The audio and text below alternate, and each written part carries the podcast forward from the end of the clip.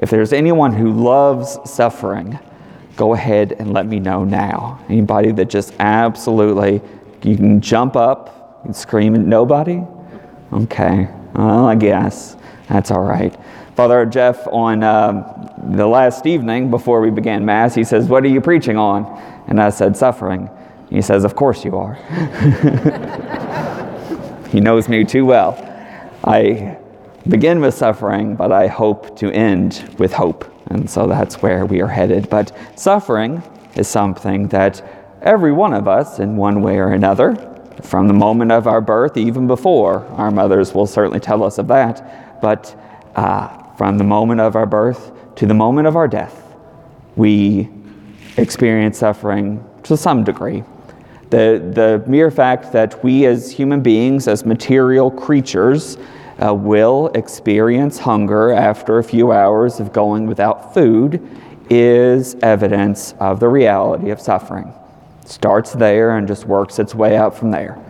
Life means suffering to some degree or another. And uh, we can say a lot, I think, about suffering. In fact, my, one of my favorite uh, ancient, wise, spiritual gurus who often wears green and no, I'm not talking about Father Oz. I'm talking about Yoda. Yoda says that fear leads, let me get this right fear leads to anger, anger leads to hatred, and hatred leads to suffering. And suffering in turn leads, of course, to the dark side. And in many ways, I think that's where our culture takes suffering. We don't deal with it very well if at all. We don't want to look at it, we don't want to deal with it, we'd rather just forget about it. But as I've just uh, made known, suffering is part of our lives. And it's because I think we don't do very well with suffering that we don't do well with sacrifice either. I think Yoda stopped a little too soon.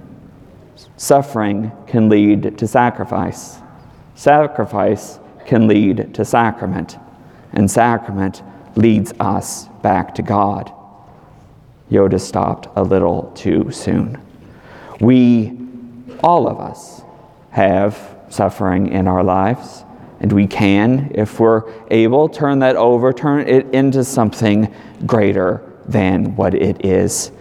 We don't do that very well. And, and since we don't uh, do sacrifice very well. I think that's evidence in the problems we have in our families, the difficulty in marriages, the fact that we have a shortage of priests is evidence of the reality that we don't do sacrifice very well. But I invite you to listen attentively to the rest of our liturgy. Sacrifice and suffering are all throughout the words of our Eucharistic prayer, of our liturgy itself. That's why we are here, not for our own personal uh, pleasure or our own personal fulfillment. That may be important, but we were here to offer the sacrifice of Jesus Christ, who first sacrificed for us.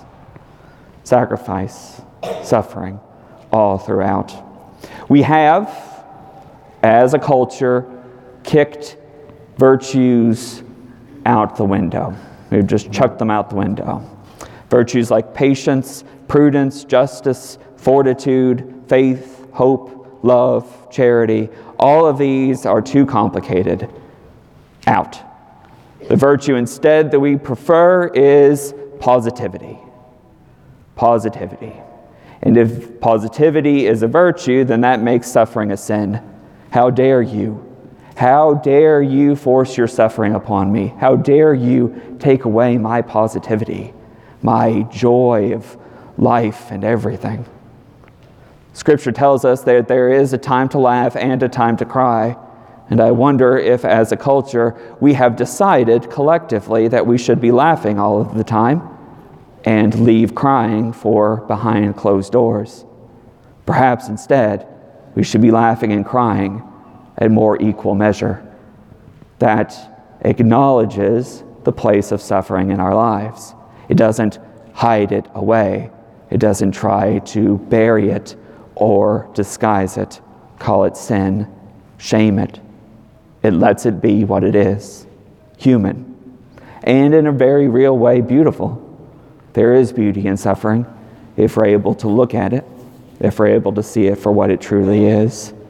I have for the past, uh, well, on, on uh, Saturday, I was on a bit of a anointing circus, uh, not the big tent, but the circuit. Um, four. I, I, was called out to do uh, four different anointings. I would have preached about uh, suffering anyways, but it, it added just the right human touch, I think. First, I was called early in the morning. Uh, oh, by the way, all of these aren't parishioners. And so you can stop now and stop trying to figure out who it is. So let's just listen. First, a young woman, uh, uh, very much in pain, uh, suffering with addiction, uh, has for years and years felt pulled into that and is currently at that moment in her life where she might just be able, if she's willing, turn that suffering into sacrifice. But she needs prayers, and we need to pray for her. The second, an elderly man who's, uh, if he hasn't already, was transitioning to his next life. So I was able to be there with his family to offer him the sacrament of anointing, the sacrament of the Eucharist, to assist him in that transition. His suffering is leading his family and others to Christ. We pray for them. While I was there, a, a son invited me into his mother's room, a delightful woman who isn't sure what is going on, but she is suffering. And she is leading others to Christ, including the, the nurse technician who was there uh, to do some tests on her. A very kind, very holy woman who just invites, by her mere presence, people to trust in Christ. And finally, the family uh, of, of uh, a, an older gentleman who has suffered quite a bit in the last several months, who has had his ups and downs. The cancer seems to have returned once more, and they're not quite too sure what they're going to do. But we pray for them. We pray for them all, and in fact, I ask each one of them to pray for the others. That's what we do. We take our suffering and we hope to open our hearts to the suffering of others through that. It reminds us of our humanness. It reminds us of our need for others, our need to pray for others, our need to count on others. Right now, or uh, in the past hour, the next hour, around this time, there are people throughout the state of Kentucky who will be turn- tuning in to Mass of the Air, a ministry that's actually uh, led by uh, Mark a ministry that allows people uh, who are, have access to a television in any number of situations to be able to at least be in the presence of Mass, to hear Mass being said, and hopefully have someone bring them the Eucharist as well.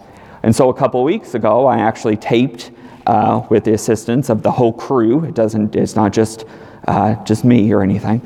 Uh, but with that assistance, I was able to offer Mass for this fifth Sunday of ordinary time to those people. And it, it occurred to me that there are many reasons why these individuals aren't here with us. Many have physical ailments that keep them physically from being here, and they suffer because of that. Some have spiritual ailments that make them imagine that they aren't welcome here they suffer because of that. Some have mental ailments. They are perhaps stuck in their homes or in some other institution that prevents them from coming here. They just don't feel like they're safe leaving wherever it is that they're at, or they just have some kind of situation that's preventing them. They all suffer. And I was able to look into that camera and hopefully look into their eyes as they sit at home or wherever they find themselves and tell them that they are loved. This culture, this society would quickly dismiss them, say that they are a burden, say their pain is not, uh, has no purpose, that they almost have no purpose. But to look in their eyes and say that you are loved, that Christ loves you and your suffering, even if you don't understand it at this moment, has a purpose. It is bringing us together as the body of Christ. There are many people out there, hopefully, I pray, hearing that message this morning. And our readings for today are just full of suffering. If anyone uh, needs spiritual guidance in their suffering, I often point them to the book of Job, uh, our first reading. Don't just start reading it and then stop. It won't do you any good. In fact, it's probably going to make it worse. You've got to get to the end of the story. Read Job. He helps us understand what is with suffering in our lives. Our reading from St. Paul, he is speaking of how he suffers for the good of the good news, to lead others to Christ to present without charge the gospel which he has freely received and which he freely gives. He suffers for that. And then finally, we have our gospel, a gospel in which Peter's mother in law herself, a woman so close to Christ, if anyone could have said, Why is it that I am suffering? Don't you know? Couldn't you have stopped this? She is scared for her life. The fever has almost overtaken her, and Christ is invited into her life. Surely he knew, as the divine person that he was, that there was suffering going on. He could have just prevented it from the outside. And yet, she was allowed to suffer for a moment so that she could be introduced to Christ. And in fact, we hear later on after Christ uh, raises her, uh, heals her, and calls her to a new way of life, he goes to pray. And his apostles come to him, they say, Everyone is looking for you. Isn't that really what it is? Everyone who suffers, all of us in one way or another, is looking for Christ, is looking for Him who has the answer, Him who calls us to a new way of life. And we, as the body of Christ, are meant to be that person in their lives. They are looking for Christ, and for better or for worse, they have us, not just me, all of us, in their lives to offer them Christ's presence to them. There are many ways in which our society tries to, even in a spiritual way, answer the question of suffering. And there are the top three hits, my three favorites. Uh, number one, Everything happens for a reason. Isn't that lovely? Nothing like taking a huge problem and just, ah, everything happens for a reason. Okay. Two, uh, God doesn't give you anything you can't handle. Well, isn't that nice? God's some kind of chess player or something. I don't even understand. And my personal favorite, the one I've heard most recently, uh, God gives his greatest battles to his bravest warriors. I didn't know God was such a, a battle general. Isn't that rousing? And all of them, for one way or another, have some hint of truth to them. But I think they are ultimately simple answers to a complicated question. I was discussing this question with a, a group of seniors at Sacred Heart, and one in the back raised her hand and she said, Well, are you saying that everything doesn't happen for a reason? And I stopped and thought for a moment. I said, Well, actually, yes, I think it does. But it's not as simple as just saying it happens for a reason. The reason is love. Love means vulnerability, and vulnerability means suffering. If we love, we open our hearts to the capacity to hurt and the capacity to hurt will eventually lead us to hurting. Either we love, or, in the words of Yoda, we turn towards fear. We turn away from one another. Everything, I think, does happen for a reason in a way none of us will ever fully understand, but it calls us to love.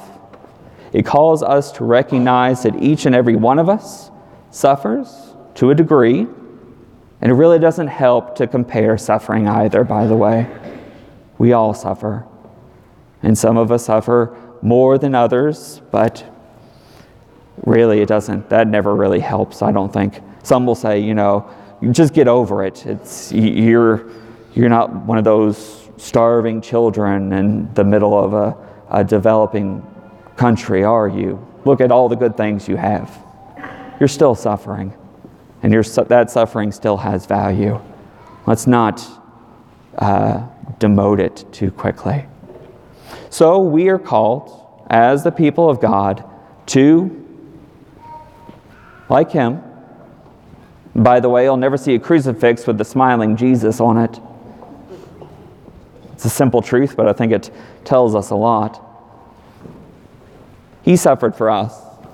He came much farther than we ever will to suffer for us, to sacrifice for us, to call us to sacrament. You, as the lay faithful, have the opportunity at every Mass. We, as the clergy, have a Mass intention. Someone has asked us to pray for them. You are invited to pray for them as well, but you can have your own Mass intention for yourselves. So I want you, in the next few moments, to bring to mind someone who's suffering. Prayer connects us, prayer binds us together. Hold that person in your heart. If it's you, that's fine. If you're the person who's suffering the most in your life right now, pray for yourself. But bring someone to mind so that we can be connected one to another, so that we won't forget that suffering indeed does have a purpose. It calls us to love.